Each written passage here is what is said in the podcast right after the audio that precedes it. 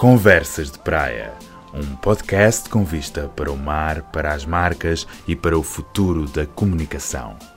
Porque comunicar é a nossa praia.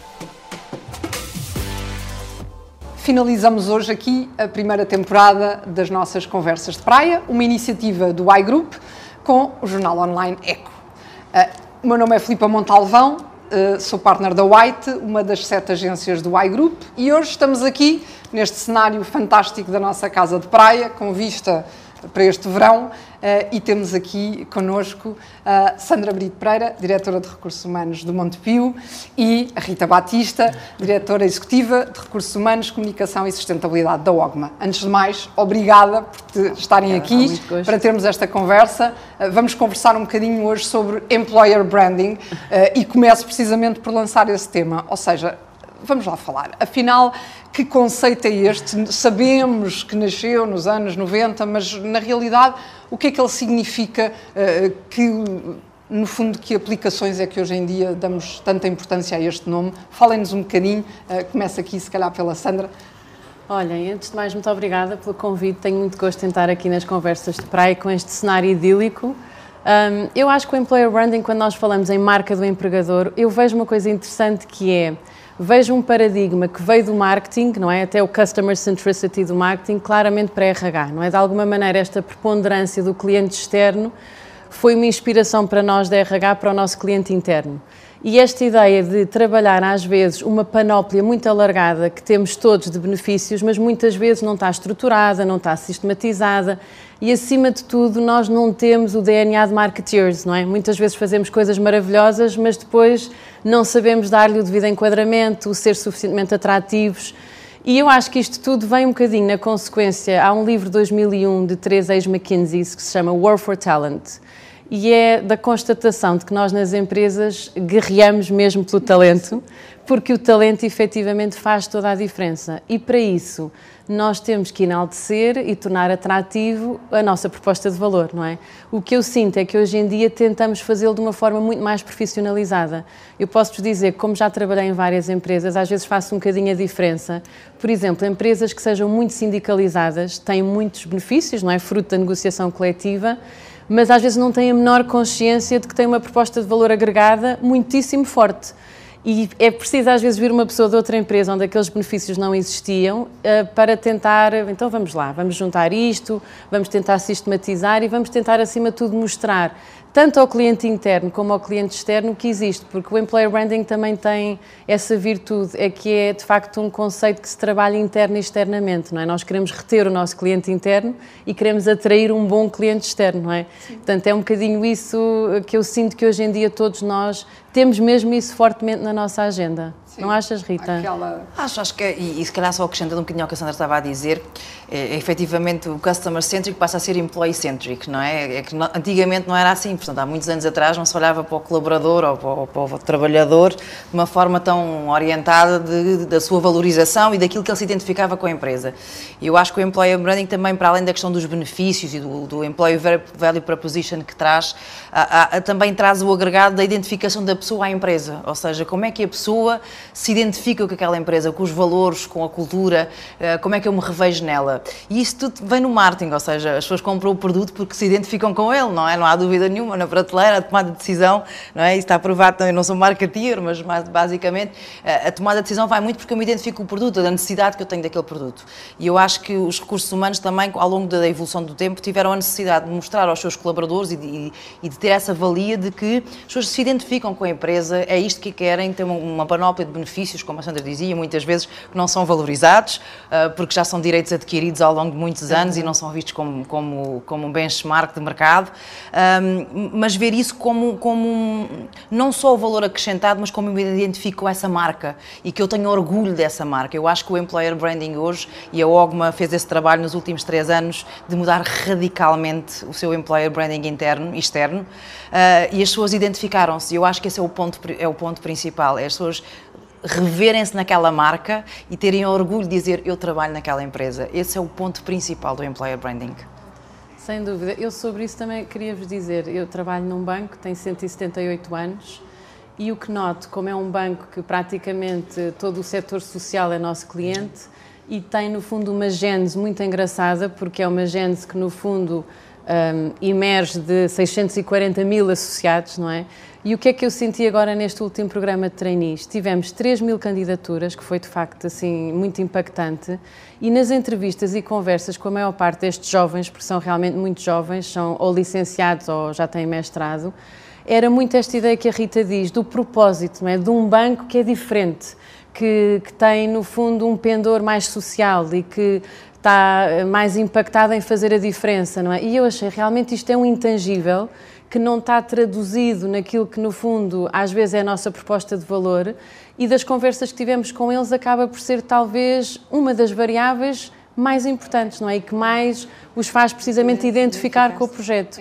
E esta geração é muito ligada aos valores, ao propósito. É, eu posso-vos dizer que me leva um bocadinho a, a, lançar aqui o próximo mote, que é, uh, um bocadinho pegando no que a Sandra disse e que a Rita, uh, nós vemos muito também, uh, enquanto agência, aqui o Employer Branding quase como esta ideia de conseguir passar a, famosa também, o famoso conceito do salário emocional, que é algo que hoje em dia também se fala bastante e que tem um bocadinho a ver com isto. Tem a ver com vestir a camisola, tem a ver com entender o propósito da empresa e da marca e dizer, não, é, eu realmente acredito e estou a contribuir para ele. Uhum. E, portanto, leva-me também aqui, eh, qual é a vossa opinião sobre esta ideia também do salário eh, emocional, que é algo que realmente também é passado no conceito do, do employer branding, não é? Porque muitas vezes não é valorizado, eh, não é quantificado eh, e realmente é algo que então as gerações mais novas cada vez mais eh, têm e dão grande importância. Sim, sem dúvida. Eu até diria que a literatura corrobora um bocadinho isso, não é? Porque a literatura o que nos diz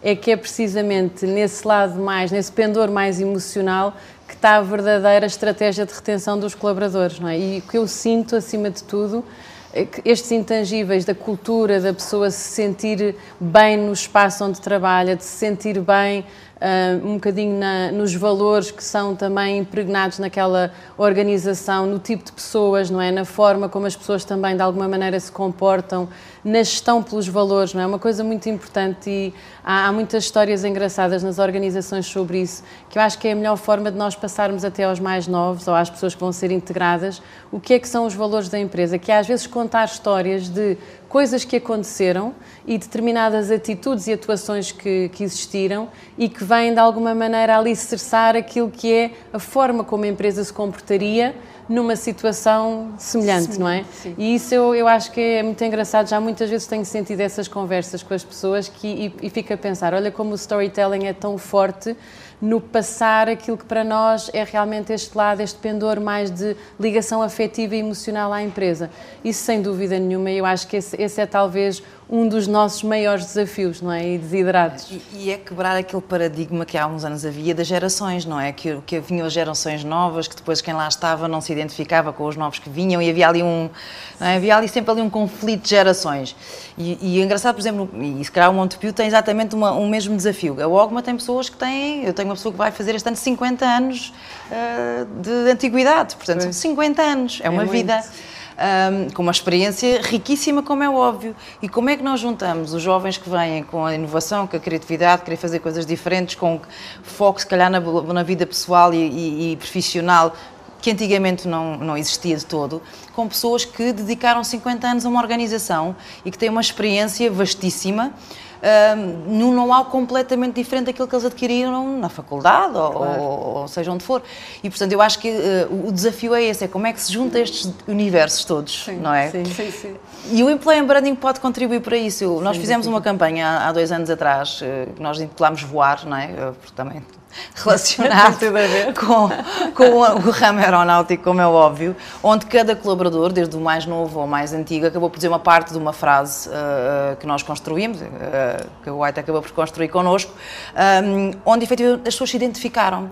E, e havia efetivamente a quebra deste paradigma de gerações, que é como é que as gerações mais antigas podem contribuir para que as novas também evoluam e cresçam. E as novas também sintam que estão a evoluir, estão a, estão a fazer as mais antigas crescerem. E eu acho que isto é fantástico fantástico, um, porque faz as empresas evoluírem muito mais, mais uh, rapidamente e, e, não ter as diferenças, porque eu também venho do, do ramo bancário, não é bancário, pois. mas é segurador, e há muito este paradigma não é? De quem Sim. cá está há muitos anos, está, está, está fechado numa redoma, se calhar não evolui da mesma maneira, mas é possível, é possível juntar. E eu acho que o Employer Branding, com a inovação, com a criatividade, consegue trazer tudo o que, que é de bom ao de cima. E enaltecer essa diversidade, é, não é? E vê-la é. como simbiótica e positiva. É. Eu vejo na minha equipa, tenho a mais nova com 21 e a pessoa com mais idade, que é jovem há mais tempo, é com 63. Exato. E no outro dia estava a ouvir os dois, porque lhe pedi ao Catarina ensina um bocadinho de Teams e tal. Agora esta, pronto, a parte da mentoria invertida, não é? E, estava ele a dar-lhe assim uns conselhos sobre como é que ela se devia dirigir a pessoas num ambiente mais formal, porque ela tinha enviado um e-mail um bocadinho informal e tinha havido um presidente que tinha mandado assim uma resposta. Então era eu, eu achei uma piada porque era mesmo eu assim, isto é mentoring invertido, não é? É tal coisa, todos têm a aprender uns com os outros, não é? Em domínios diferentes e nós nas equipas, de facto, com esta diversidade, é de uma riqueza fantástica, não é? E, e conseguimos realmente dar muito mais valor e apoio aos nossos projetos, precisamente porque conseguimos, como tu dizias, Rita, já não sentir a tal tensão e sentir que é dessa conjunção de diversidade que também saem uh, ideias ideias e propostas e soluções muito mais enriquecidas. Eu posso-vos dizer que, e contar aqui uma história para começarmos também aqui a contar algumas histórias, eh, que eu acho que é isso também que faz a nossa conversa. Um, há muitos anos, nós enquanto agência, obviamente que os casos que temos para dar são casos que, que fomos eh, sendo desafiados para, para fazer. Uh, um dos primeiros casos que fizemos de employer branding foi para uma sociedade de advogados que tinha realmente o desafio de como é que nós começávamos a tratar aqui o employer branding e começando pela parte de captação, depois então passando pela retenção e por toda a proposta de valor. Mas no caso da, da, da captação, uh, arrancámos com uma campanha e fizemos uma coisa que na altura não era uma prática agência e marketing fazer, muito menos recursos humanos, que era fazer um focus group com equipas acabadas de entrar há um ano e tentar perceber o que é que levava as equipas e o que é que levava as pessoas que saíam da faculdade a escolher o, a entidade empregadora, porque na realidade, uh, há uns anos atrás, se calhar nós éramos escolhidos, hoje em dia ah, eles, escolhem. eles escolhem. E portanto, essa diferença e as perguntas que eles faziam e as respostas que nos davam eram realmente uh, muito esclarecedoras, porque no fundo eles não queriam saber se a sociedade estava no top 5 ou no top 10. Isso é toda aquela uh, proposta, no fundo, é o valor adquirido, é o valor corporativo que hoje em dia toda a gente sabia sobre a empresa e, portanto, não era isso que se pretendia. Eles queriam saber se conseguiam realmente interagir em projetos, eles queriam saber se havia um dia casual em que podiam ir de calças de ganga, eles queriam saber se realmente, quando, quando eram desafiados a projetos, se podiam interagir com os partners realmente da sociedade, se podia haver esse mentoring. Portanto, as curiosidades deles, enquanto, uh, enquanto no fundo, uh, alunos e, e finalistas a quererem selecionar a entidade empregadora, era saber aquilo que não é uh, público que não é, se calhar, dito na proposta corporativa de valor. Claro. E, portanto, e isso foi super interessante e, e, obviamente, que isso hoje em dia é uma metodologia que se faz para todos os projetos de employer branding. Mas foi dos primeiros, que é ouvir quem entrou. O cliente? Exato, voltamos, exato, à, voltamos à GES. Claro, claro. Voltamos à GES, não é? é? ouvir o cliente. Mas, mas eu reconheço totalmente o que a Filipa está a dizer, porque a Ogma tem uma história muito engraçada nesse ponto, que é, a Ogma há muitos anos que tem um programa de trainees eh, de longa data, portanto, é, é uma, quase, não vou dizer que é tradição, porque, mas, mas tem de longa data. E a verdade é que não tinha visibilidade nenhuma, ou quase nenhuma, ninguém no mercado conhecia, um, e portanto, mesmo internamente sabia que havia-se o programa de trainees, mas não tinha grande visibilidade. E o que nós fizemos muito basicamente, não vou dizer, também não foi só, mas, mas foi muito, foi mudar o marketing de, de, do programa. Uh, o, que eu, o que eu desafiei a equipa foi, para transformem isto numa coisa que seja chan, que Exato. quem olhe para isto eu quero ir para isto, é isto pois. que eu quero transformámos uma imagem, claro, no ramo aeronáutico, que seja que toda a gente quisesse ir das engenharias, como é óbvio, mesmo, mesmo que não fossem da engenharia, mudámos um bocadinho ali um, ligeiros conceitos, a questão de estar com o CEO, estar com a direção executiva, portanto, o tal mentoring invertido em algumas situações, a questão de ter a eh, realidade aumentada, pronto, pusemos ali uns novos conceitos, uma nova roupagem, vamos assim Exato. assim dizer. Mas eu hoje reconheço que grande parte do, do, do novo, uh, da nova grande atração do programa é a imagem. A imagem do programa, de fazer no, no hangar balão, que é o hangar mais antigo da OGMA, não é? que tem cento e muitos anos, uh, uma coisa entre o misto da, do antigo com o novo, não é? Pôr uns puffs, fazer uma coisa dinâmica, nova, com 100 miúdos, que fizeram uma coisa inovadora, diferente, uh, trouxeram negócios para, para, para cima da mesa, ideias de novos negócios, e, e só esta mudança de imagem foi estrondosa, teve um impacto brutal. E, portanto, é, é um bocadinho que, o que está a dizer, é, é, é, exatamente mudar um bocadinho o paradigma da imagem, de como é que as pessoas nos veem e que se identifiquem com aquele projeto. Se as pessoas se identificarem e vão ao encontro das necessidades, é meio caminho E às andado. vezes até a própria semântica, não é? é? Se nós mudarmos um bocadinho a forma de comunicar. Antigamente, por exemplo, e tu também já trabalhas há muitos anos nesta área, nós fazíamos sempre estas campanhas a tratar por você. Hoje em dia, nós agora, por exemplo, nesta campanha para estágios de verão, não só uma linguagem muito mais coloquial, certamente tu, claro. mas depois também com um ou outro termo que é mesmo a panágio da juventude, não é? Que é Sim. para sentirmos que há ali uma conexão direta, ainda para mais na banca, que é considerado tradicional, um bocado cinzento, não é? Haver ali uma lufada de ar fresco e dizer nós estamos na vossa, não é? Estamos no mesmo comprimento de onda.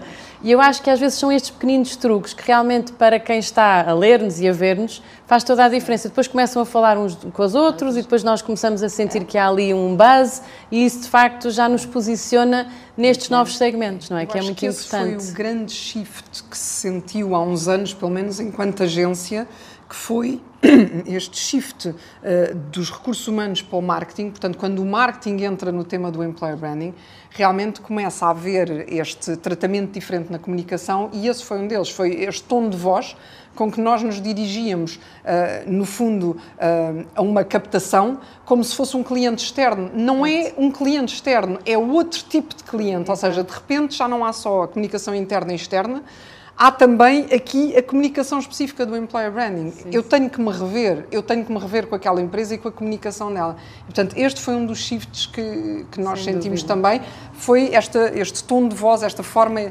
efetiva de, de, se falar com quem queremos falar, que é um target muito específico, claro, não é? Claro. Uh, muito específico. E, e isso, Filipe, leva a que depois nós, dentro das organizações também, por exemplo, eu agora tenho comunicação interna na minha equipa, mas já aconteceu não ter e tinha que trabalhar com marketing, não é? Mas agora, mesmo tendo a comunicação interna e de alguma maneira somos responsáveis pelo employer branding interno, mas sempre muito alinhado com o externo. Portanto, trabalhamos a meias com marketing em tudo o que tem a ver.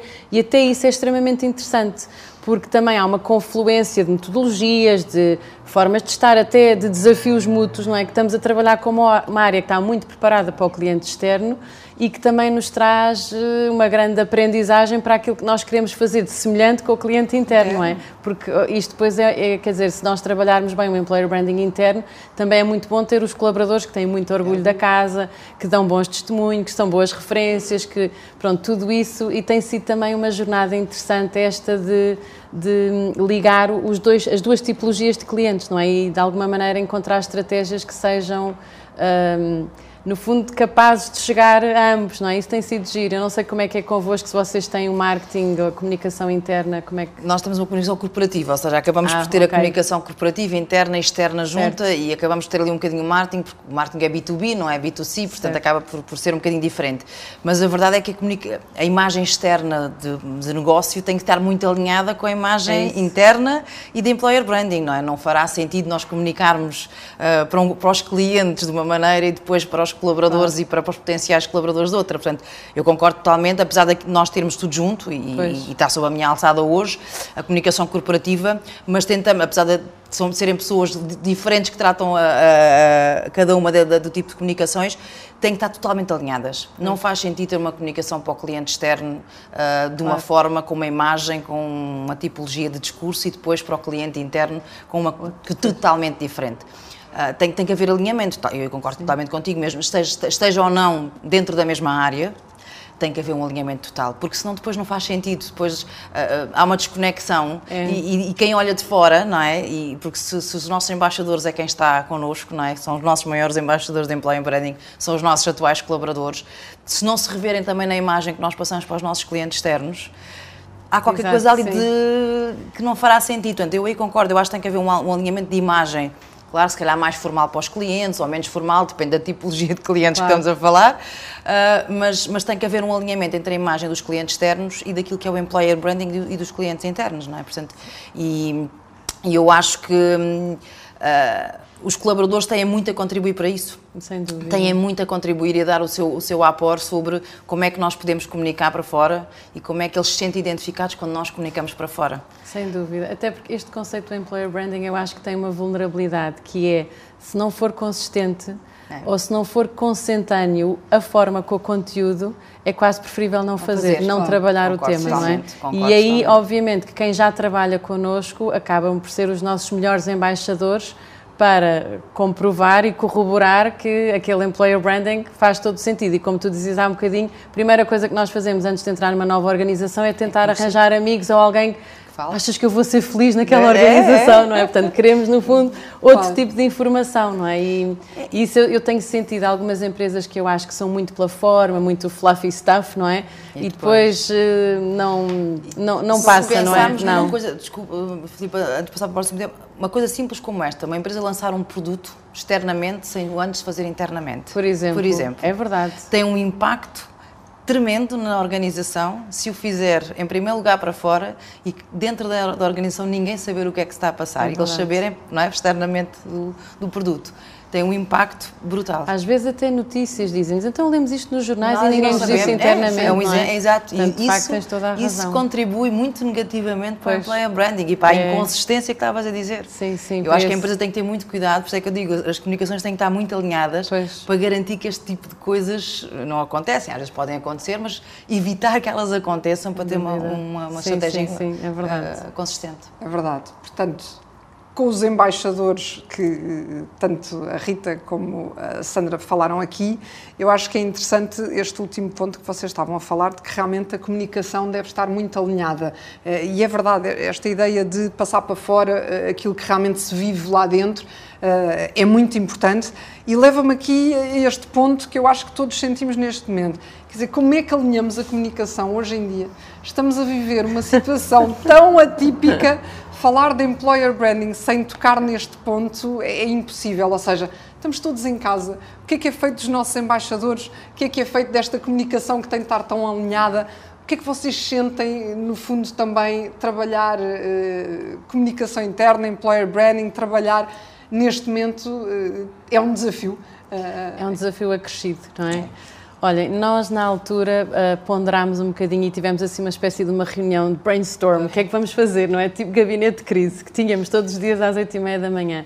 Mas pensámos numa assinatura que lhe chamámos Juntos à Distância e em desenvolver depois uma série de práticas e de iniciativas que tivessem no fundo este umbrella, não é? E então o que é que fizemos? Incrementámos muito a comunicação, Uh, criámos newsletters, criámos e-coffee with the CEO, que era para, no fundo, as pessoas voltarem a estar com, com a gestão de topo, que é muito valorizado por todos, mas também pelos mais jovens. E tentámos, de facto, uh, eu vou-vos dar um exemplo: os nossos trainees tinham entrado no dia 1 de fevereiro. Ora, a 12 de março fomos todos para casa, não é? E nós que tínhamos planeado fazer uma atividade mensal com eles, olhámos uns para os outros, vai passar a ser semanal. Eu própria, que faço pontos de situação, fazia quinzenais, passei a fazer semanais. Tenho 14 reportes diretos, não é? Ou seja, eu acho que foi pensar, claro que esqueçam o paradigma do controle e do comando, isto é claramente autonomia e responsabilização, e temos que trabalhar assim claro. e confiar que isto vai correr bem, mas precisamos de uma monitorização uh, mais próxima, até pelo lado emocional, não é? Eu posso-vos dizer que eu, um, o princípio de cada uma destas conversas era sempre num tom muito mais pessoal do que eu alguma vez tinha tido antes da pandemia. Sim, sim. E era mesmo, Rita, como é que estás? E está tudo bem? e a tua família? Ou seja, porque de facto deixámos de ter um work-life balance para ter um work-life integration, não é? E, portanto, a partir daqui. E, e, eu acho que foi um bocadinho isso. Portanto, nós desenvolvemos muita coisa que não tínhamos desenvolvido e que, curiosamente, agora, quando as coisas estabilizarem, vamos manter. Porque reparem, com a nossa capilaridade também, o digital vem-nos abrir portas para nós. Por exemplo, na segunda-feira vamos às 14 horas fazer um e-coffee with a CEO com os escritórios de representação. Toronto, Nova York, a Suíça, a França. Isto é uma coisa que nós nunca tínhamos pensado fazer, não é? Portanto, há uma série de, de iniciativas que realmente eu acho que conseguiram fortalecer a tal cultura e a tal proximidade, ainda que à distância. E tivemos, é curioso, algum feedback, por exemplo, mesmo entre uh, as agências e os serviços centrais, de que funcionava melhor, porque como era menos institucionalizado, era eu ligo diretamente para a Filipa, que é a minha colega dos serviços de operação, que me vai dar a resposta, houve alguma agilidade que também se ganhou, ganhou. e que não fazia parte da estrutura normal, não é? Portanto, eu acho que, como otimistas que devemos ser, é sempre tentar ver o que é que são as virtudes e os pontos positivos, não é? Situação. E realmente tivemos vários, não é? E alguns, felizmente, vão ficar, não é? Isso acho que foi muito positivo. Mas, acima de tudo, sentimos muito isso. Eu, então, que tinha a área da saúde e a área da comunicação, posso-vos dizer que são as minhas duas primeiras linhas que eu acho que mais trabalharam e mais se tentaram reinventar para conseguir efetivamente desenvolver eh, novas atividades, dar segurança, dar conforto, uh, conseguir que as pessoas realmente trabalhassem bem. Mas foi muito desafiante, mas também gratificante, não é? Porque depois vemos que, que correu bem. no final foi, acabou por ser positivo, quer dizer, há de ser positivo no final, que ainda não acabou, não é? Mas eu acho que, sem dúvida nenhuma, eh, ganhou à distância conseguiu ganhar alguma proximidade, não é? Sem eu dúvida. acho que se calhar, em algumas situações, não vou dizer que em todas, mas em algumas situações, se calhar hoje somos mais próximos do que éramos quando estávamos fisicamente. Até porque, porque conhecemos o lado B, não é? Imaginem aquelas, aqueles vídeos em que aparecia o filho, o cão e o gato e o periquito, não é? Não, é? E, não sei, nem sabíamos antigamente é? que existia, Nunca não é? na vida Exato, não sabíamos que existia. contexto, não... Fomos obrigados a conhecer uma realidade, não é? E entrar um bocadinho na casa. Na é? casa de toda a gente. E, e a preocupar-nos com um lado que se calhar preocupávamos de vez em quando, mas que não era tão presente, não é? Verdade, Acabou por nos levar a isso. Sim, sim.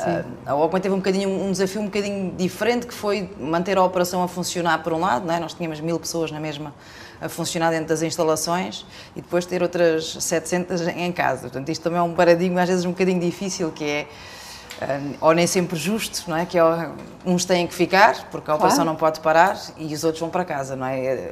E as pessoas sentirem que, ah, nós é cá ficamos e os outros vão. Há que esta, esta, esta dificuldade e demonstrar às pessoas que não é assim, não. Nós vamos fazer com que quem cá está ainda fique mais seguro de que quem está em casa. E a verdade é que isso comprovou. O número de casos dentro, de, dentro das instalações foi menor do que o número de casos de quem estava em teletrabalho. Uh, portanto, significava que quem estava dentro, de, entre aspas, da bolha uh, das instalações uh, era mais seguro do que. Mas, claro, desde disponibilizar máscaras, álcool gel, fabricar álcool gel, porque não havia, não é? Pois. Portanto, os nossos laboratórios, houve um dia de manhã que me lembrei, a caminho porquê que nós não fabricamos álcool gel? Se eu tenho laboratórios, tenho tudo, será que não é possível fabricar? Não sou engenheira química, mas alguém há de ser, não é? Alguém, há de saber. Alguém há de lembrar. Liguei para o CEO de manhã, Alexandre, será que... Ah, isso era uma ótima ideia. Eu disse, então ligo lá, posso ligar para o laboratório? Para... Mas isto tudo faz-nos uh, reinventar tudo, é? reinventar completamente tudo. Uh, e, por exemplo, no caso da comunicação, como a Sandra estava a dizer, que será foram as áreas que mais trabalharam, foi a área da saúde. Nós temos também um posto médico e temos, também cá como ao Montepio, temos todas as instalações, o centro clínico, etc. A comunicação, nós tivemos que inventar uma app, por exemplo, para contactar com as pessoas. Portanto, lançámos uma app onde temos as notícias da OGMA, todo o acesso a toda a informação que a OGMA tem. Qualquer pessoa instala no seu telemóvel, portanto tem acesso a toda a informação da OGMA, eh, que é a OGMA App, não é? Portanto, também, o nome também acabava por, por ser sugestão. Um, para quê? Para balancear entre as pessoas que estavam nas instalações e tinham acesso a toda a informação porque lá estavam, não é? Uh, e quem estava na, e quem não estava, quem não estava, apesar de ter no portal e de ter acesso, mas não, estar no telemóvel, estamos mais próximos, é uma questão de proximidade, ou então mais próximo que um telemóvel é difícil. Portanto, foi reinventar, foi reinventar um bocadinho a comunicação, a forma como, como tínhamos a proximidade com as pessoas, é como é que conseguimos a proximidade com a distância. Exato, é, é? mesmo isso. É, e, e eu, acho, eu acho que isso de alguma forma se conseguiu. Também Sim, acho, ah, que, acho que de alguma forma se conseguiu. Eu acho que retiro novamente a palavra reinventar como uh, na nossa conversa, porque eu acho que efetivamente o employer branding foi reinventado, não só o employer branding, mas nós costumamos dizer que isto foi um projeto sem briefing, não é? Sim, sim. Portanto, não, não houve qualquer tempo de preparação, mas também, uh, como vocês, gostamos e gosto de retirar o de melhor e, portanto, também acho que de futuro vamos conseguir tirar daqui muita coisa boa para o futuro mesmo na forma como a gente se relaciona uh, com equipas que estão à distância e que forçosamente têm, têm que estar à distância, mesmo quando amanhã retomarmos a nossa atividade uh, quase normal, porque eu acho que isto nunca vai voltar a ser tal e qual o que era, eu acho que há que aprender também algumas coisas com tudo isto, mas na realidade uh, aprendemos também a relacionar-nos à distância, a ter outro tipo de comunicação e esta área de employer branding também acho que foi muito reinventada nesse aspecto. mas gostava também de saber Uh, o, um caso que vocês digam, epá, este caso acho que funcionou. Uma campanha ou um caso em que vocês estivessem envolvidas, que vocês dizem, epá, realmente aqui isto fez a diferença, nunca me esqueço Exato. desta situação. Olha, eu tenho uma história que para mim é, é mesmo muito emblemática e quem gosta desta área, onde eu senti mesmo aquele impacto de ter feito muita gente feliz, não é? Sim. E então foi, eu estava na Carris e nós tínhamos inventado uns workshops, umas talks e assim umas coisas e estávamos numa fase menos boa, não é? Pronto, uma empresa estatal e eu sentia que precisávamos ali de revigorar um bocadinho os ânimos dos meus motoristas, não é? E então um, o workshop era um bocadinho à volta de ensinamentos do desporto para a vida empresarial, não é? Então íamos ter um senhor que tinha escrito um livro sobre o Mourinho e que vinha falar de liderança e tal, mas eu queria assim qualquer coisa diferente. E nesse fim de semana fui aos 40 anos de um amigo e, e comecei a dizer as minhas dores, não é? Gostava de trazer qualquer coisa diferente.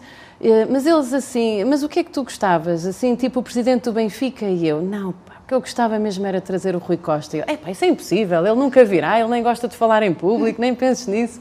Pronto, lá conseguimos, não é? Através de várias pessoas conhecidas. Uh, e ele tinha uma história super engraçada, que era quando era novo, fazia os treinos de futebol, mas o que lhe dava jeito era sair não numa paragem, mas a meio da paragem. Ora, os motoristas não podem parar a meio das paragens. Então o que é que eles faziam? Iam muito devagarinho, muito devagarinho e os miúdos saltavam, não é? Pronto, iam para o treino. E então ele veio, bem, aquilo foi, vocês imaginam o que é um auditório para aí com 300 pessoas, eu só tinha 150 lugares, tive que andar a arranjar.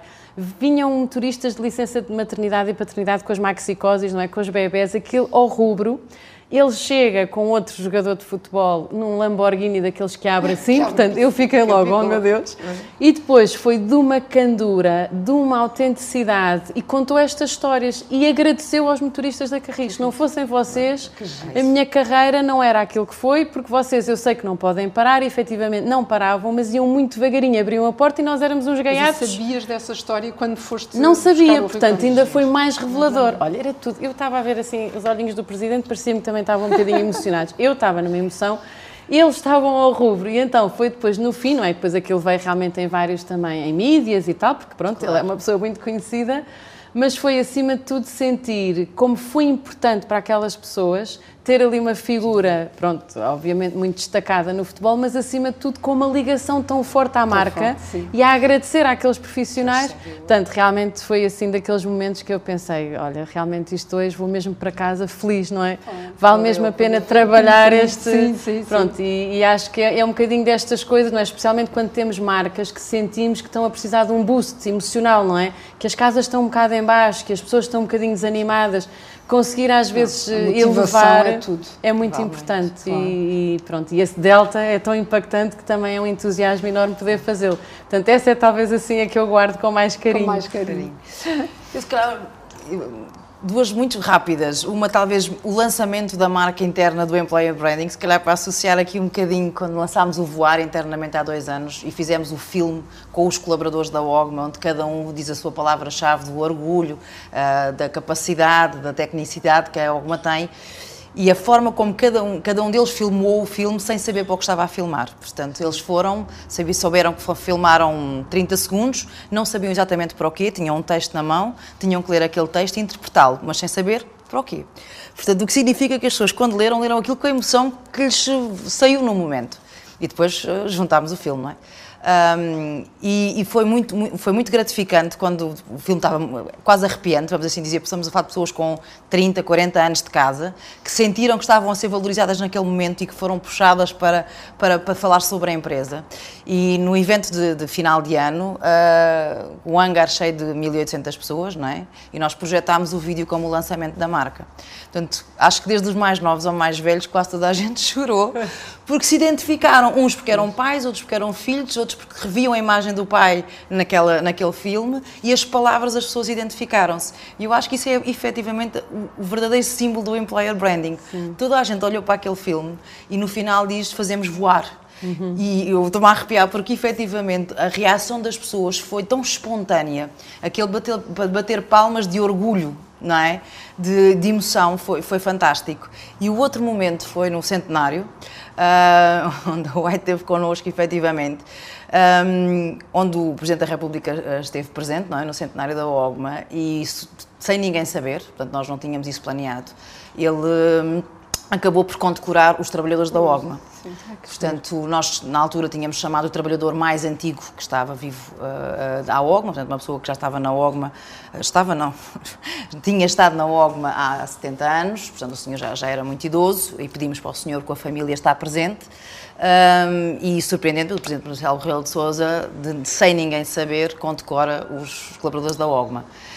Eu posso dizer, acho que é o momento mais gratificante para a OGMA, porque toda a gente ficou completamente boquiaberta, que é nunca sim, é a primeira vez que algum trabalhador em Portugal foi condecorado, não é? Portanto, aquele senhor foi em nome de todos os trabalhadores da OGMA, foi ele que foi, foi nomeado, mas foi em nome de todos, uh, e eu acho que melhor employer branding do que a condecoração de alguém pelo Presidente da República é difícil. Uh, e, portanto, isso foi realmente um momento que eu, eu acho que nunca vou... Eu estava presente neste momento. Mas foi para tive, nunca mais esquecer. Tive o privilégio de poder assistir a este momento e lembro-me que o que mais me tocou, porque também me arrepiei na altura foi, com foi. tudo aquilo, e quer dizer, e, e, não era uma empresa da qual eu faço parte, digamos, não diretamente, obviamente, mas na realidade foi também o, o êxtase e a alegria de todos pessoas. os outros trabalhadores que estavam a assistir a este momento, que não sabiam que este momento ia acontecer e que realmente foi ali um momento de celebração e de aplausos e aplausos foi, lembro-me bem também foi desse mesmo. momento. Até pela forma, não é? Ele próprio, ele, ele é tão genuíno na forma, é. uh, só mesmo o, o o assistente dele é que sabia, mais ninguém da organização sabia, mesmo da, da casa uh, uh, presidencial, ninguém, ninguém sabia. E, portanto, ele, ele faz aquilo num sentido de surpresa total. Ele diz: Eu, eu, trago, eu vim, ele tinha acabado de chegar dos Estados Unidos naquele dia, uh, era para não ir porque estava doente na altura, tinha, tinha adoecido. Diz: Eu vim, eu fiz questão de vir aqui, cancelei todos os meus outros eventos para vir aqui hoje porque eu trago uma surpresa. Eu, naquele momento, acho que me arrepiei e pensei: Meu Deus, é que eu tinha estado num evento com ele uns tempos antes e pensei: Isto não vai correr bem não vai ser coisa boa, mas quando realmente ele pede para chamar o, o, assistente com a, com a medalha, eu disse, pronto, agora, agora é que vai ser. E é assim, olhava-se para a cara das pessoas, tudo a chorar, sim, uma grande sim, de emoção, não é? De, de, de, e realmente aquele senhor com 90 e muitos anos a subir a escada para ser condecorado pelo Presidente da República, realmente é um momento que é inesquecível. Sem dúvida. É inesquecível. Eu acho que um, são tudo histórias que fazem parte e que vão alimentando não só a nossa área aqui do employer branding que estamos hoje a falar, mas o nosso percurso profissional, Sem porque cada uma de nós vai tocando esta área. Uh, olhando agora aqui um bocadinho para a frente, como é que vocês veem uh, no futuro? Ou seja, o employer branding é, é, um conceito e é algo que continua a ser trabalhado. Uh, obviamente que antigamente não se chamava employer branding, mas eu acho que ele sempre existiu. Eu, pelo menos, acredito que é algo que sempre foi trabalhado. Agora tem este conceito mais em voga, que é o employer branding. Mas qual será o seu futuro? Ou seja, é maior interação uh, para além da comunicação? Uhum. É conseguirmos interagir mais com quem poderá vir a ser nosso recurso, nosso colaborador? Uh, a, a, perspectiva que eu tenho é um bocadinho essa, mais uma vez, uh, indo aqui um bocadinho ao marketing, não é que também houve uma altura que era muito mais unidirecional, nós também éramos mais unidirecionais e agora estamos muito mais receptivos a perceber o que é que o nosso cliente efetivamente quer, quais são as suas inquietudes, o que é que ele procura na, na sua experiência profissional.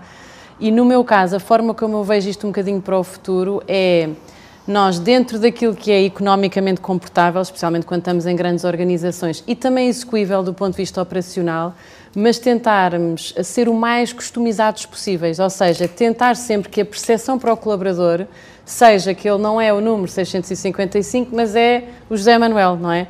E, e, para isso, o que temos tentado fazer, e, e na banca até é, é, relativamente pioneiro, porque não é um setor onde isso existisse, eu imagino que aqui na, na, na, vossa organização isso já seja uma realidade, mas é trazer realmente um modelo de trabalho muito mais flexível, trabalhar, por exemplo, imaginem na formação, trabalhá-la de uma forma modular, mas depois com a capacidade de escolherem algumas uh, disciplinas, uh, um bocadinho como nas faculdades, as elective, não é? E, e, poder haver depois aí uma customização àquilo que é a carreira e o trajeto do colaborador. E, acima de tudo, em organizações como a, a, a minha, quando eu tenho antiguidades médias muito elevadas, é ter. Um, o desidrato muito sério de acompanhar o colaborador em toda a sua jornada, não é? E de saber fazer também um bom phasing out e de olhar para uma jornada pós-vida na empresa de uma forma prazenteira, não é? Vai ser ótimo, vou ter aqui uma segunda oportunidade para fazer muitas outras coisas boas na vida. E isso tem sido a nossa grande preocupação. É o que nós vamos lançar agora em setembro. É todo um programa de flexibilização que lhe chamamos Programa Consigo, não é? Que é para estarmos com, com os nossos colaboradores e é tentarmos realmente ter esta percepção ou dar esta percepção e este tratamento o mais customizado possível. Por isso é que eu acho que é muito parecido com o marketing, não é? Porque estamos muito mais sensíveis também ao tipo de. somos mais responsive, não é? Tudo aquilo que nós conseguimos recolher, tentamos, e antigamente não era muito assim, não é? Era muito unidirecional e as regras eram muito rígidas e era mais ou menos assim. E agora não deixamos de ser, hum, eu diria, equitativos, um, tentar ser transparentes nas regras do jogo, mas efetivamente haver muito mais tendência para acomodarmos aquilo que são diferenças naturais, não é? Porque as pessoas, obviamente, são todas diferentes e devem sentir-se iguais a si próprias no seu local de trabalho, não é? Isso é muito importante. Portanto, eu acho que é um bocadinho esse o nosso grande desafio. Se vai ser mais à distância ou na proximidade, quer dizer, é, é, é um desafio que, que não deixa de ser crucial e nevrálgico, acho eu, para todas as organizações para o futuro. Vocês também são organizações que têm um referencial para nós, não é? São normalmente já muito mais flexíveis, Sim. trabalham de uma forma muito mais agilizada e para estas organizações um bocadinho mais pesadas, acho que o referencial é esse, portanto, são a nossa aspiração.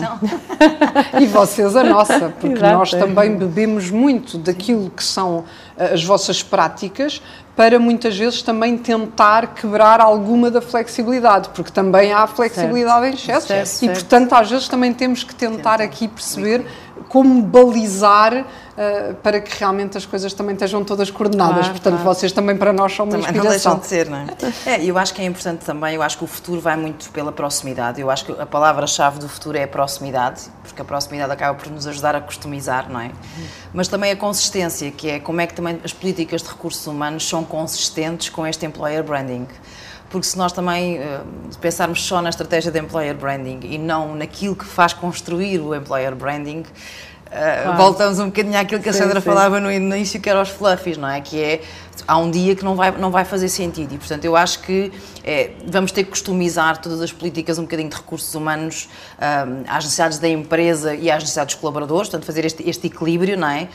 Um, nas academias, que as academias vão ter que ser muito mais inovadoras, muito uhum. mais próximas, muito mais adaptáveis do que foram até hoje, um, mesmo no mundo financeiro, eram muito, muito mais quadradas, têm-se vindo a adaptar e, portanto, Sim. têm que o ser. O mundo aeronáutico, nesse aspecto, é muito mais exigente pela regulamentação que tem, mas tem capacidade de se adaptar, de ser mais flexível e tudo isto tem que ser mais flexível, ou seja, não é só a comunicação com as pessoas e a proximidade, mas tudo o que também está por trás, tudo o que é políticas de recursos humanos e processos que apoiam as pessoas também têm que se flexibilizar mais, não é? E conseguirem ser mais próximos das pessoas. Porque se também não o fizermos, podemos ter um branding fantástico, Sim, uma é imagem claro. linda, mas, mas depois o que está por trás não é consistente. Eu acho que os próximos passos para o futuro, e respondendo um bocadinho mais objetivamente à pergunta, eu acho que a estratégia tem que ser, por um lado, a proximidade. Eu digo isso muito à minha equipa, muitas vezes. Nós temos de estar próximos das pessoas. O sucesso o, nosso sucesso depende das pessoas, o nosso sucesso depende da proximidade com elas mas da consistência daquilo que fazemos, das relações laborais com os sindicatos. Os sindicatos podem estar próximos de nós, não têm que estar contra nós de tudo. E nós somos hoje um exemplo disso. Uh, em plena pandemia, fizemos um acordo da empresa que não era, não era negociado há mais de oito anos. Portanto, ou seja, é possível termos como, termos como parceiros. Uh, claro que temos divergências e devemos ter sempre, com certeza faz parte, uh, mas eu acho que nós temos que pensar e flexibilizar as coisas de maneira que haja um equilíbrio, haja equidade uhum. e equilíbrio entre todos. Isso é possível.